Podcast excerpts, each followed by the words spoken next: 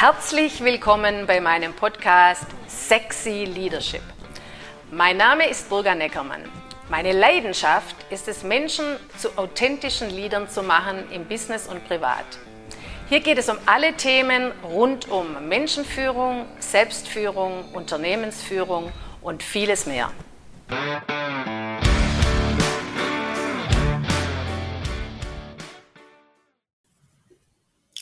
Herzlich willkommen zur neuen Podcast-Folge. Ausflippen bringt gar nichts. Menschen denken viel zu wenig darüber nach, was die Folgen sind, wenn man ausflippt, schreit oder rumtobt. Wir alle kennen es vom Vorgesetzten, vom Partner, von den Eltern oder von sonst irgendjemand. Ich habe es noch sehr gut in Erinnerung als sehr kleines Mädchen, was es mit mir gemacht hat, als mein Vater am Ausrasten war, als er rumgeschrien hat. Für mich gar nicht erkenntlich, ersichtlich, wegen was. Da finden innere Prozesse statt, die keiner sieht. Und diese Prozesse haben sehr negative Folgen, vor allem wenn so etwas öfters passiert. Jetzt gehen wir mal auf die Seite desjenigen, der ausrastet. Diese Person hat definitiv die Emotionen nicht im Griff. Wer ausrastet, ist wütend, entsetzt, diese Person hat Erwartungen und an eine andere Person, die diese so nicht erfüllt, wie man sich das vorstellt oder gern hätte. Der Schaden, der zwischen diesen zwei Menschen dabei angerichtet wird, ist immens. Eine Führungskraft zum Beispiel, die ausrastet, will dem anderen ja sagen, was gerade wirklich nicht gut gelaufen ist und man erwartet, dass das Gegenüber es zukünftig besser macht. Außerdem kommt dazu, dass derjenige, der ausflippt, schreit, droht, oft auch nicht mehr sachlich bleibt.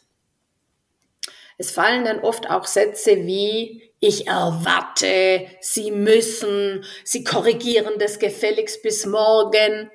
Es werden also Befehle erteilt. Und es wird überhaupt nicht realisiert, dass das, was man eigentlich will, ins, ins Gegenteil kippt. Jetzt schauen wir uns mal an, was das denn beim Gegenüber macht. Äußerlich sagt dieser Mensch oft nicht viel, zeigt manchmal auch noch nicht mal eine Gefühlsregung im ersten Moment. Vielleicht sagt er sogar noch Ja gegenüber seinem Vorgesetzten oder seinen Eltern. Aber innerlich spielt sich etwas ganz anderes ab. Je nach Situation oder Typ hat man entweder Angst, Angst vor Bestrafung, Versagensängste, Angst vor Kündigung oder man wird selber wütend. Man denkt, der Arsch, der hat keine Ahnung, der versteht mich nicht. Wie kann der mich nur so behandeln? Man ist auf jeden Fall verletzt, verletzt oder im Stress. Man fühlt sich auch oft ungerecht behandelt. Das Resultat ist dann erstmal Ablehnung oder Abwehr oder auch der oder die kann mich mal. Für die tue ich es nur noch das Nötigste. Ja?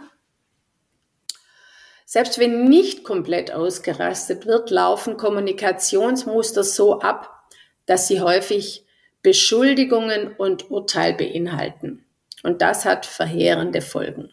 Und die sind wirklich zunächst nicht sichtbar. Zwischen zwei Menschen steht viel mehr als das, was sichtbar ist. Und genau da liegt der Unterschied für Erfolg oder Misserfolg in der Zusammenarbeit oder im Beziehungsleben mit Menschen. Als Mensch kannst du nicht sein, was du hättest sein sollen. Du kannst nicht tun, was du hättest tun sollen. Du hast getan, was du getan hast. Was passiert ist, ist passiert. Es ist, wie es ist. Nur mit diesem Bewusstsein kann man akzeptieren oder sogar lieben. Menschen wollen geliebt oder anerkannt sein für das, was sie sind. Jeder von uns macht Fehler aus den unterschiedlichsten Gründen. Die meisten Menschen wollen keine Fehler machen und es passiert trotzdem. Es gibt eine Studie, die man mal gemacht hat mit Kindern. Ich nehme jetzt ein Beispiel davon. Zum Beispiel ein Kleinkind macht seinen ersten Schritt oder sein erstes Wort. Und diese Kinder, die achtmal vom Versuchsleiter anerkannt wurden, die hatten nachher eine sehr kooperative Beziehung zu diesem Versuchsleiter. Viel besser als wie zu allen anderen. Wenn du zu jemandem eine gute Beziehung aufgebaut hast, ist alles, was du mit dieser Person zu tun hast, wesentlich leichter. Beziehungsweise viele Probleme, die du mit anderen hast, existieren hier gar nicht. Das zu verstehen ist für viele nicht einfach. Es geht um eine unsichtbare Verbindung zwischen Menschen. Jemanden, dem ich vertraue, den ich gern habe, behandle ich anders wie jemanden, den ich negativ abgespeichert habe. Das heißt, ich muss zu manchen Menschen in meinem Umfeld eine Neuordnung bzw. Neuausrichtung machen. Ich muss einfach mal Müll entfernen. Vorurteile entfernen. Wenn Menschen das Gefühl haben, sie können nichts falsch machen, beziehungsweise sie werden nicht für Fehler bestraft, entspannen sie sich. Und wenn jemand entspannt ist, ist eine Kommunikation, ein Aufeinander zugehen und eine produktive Arbeit wesentlich einfacher.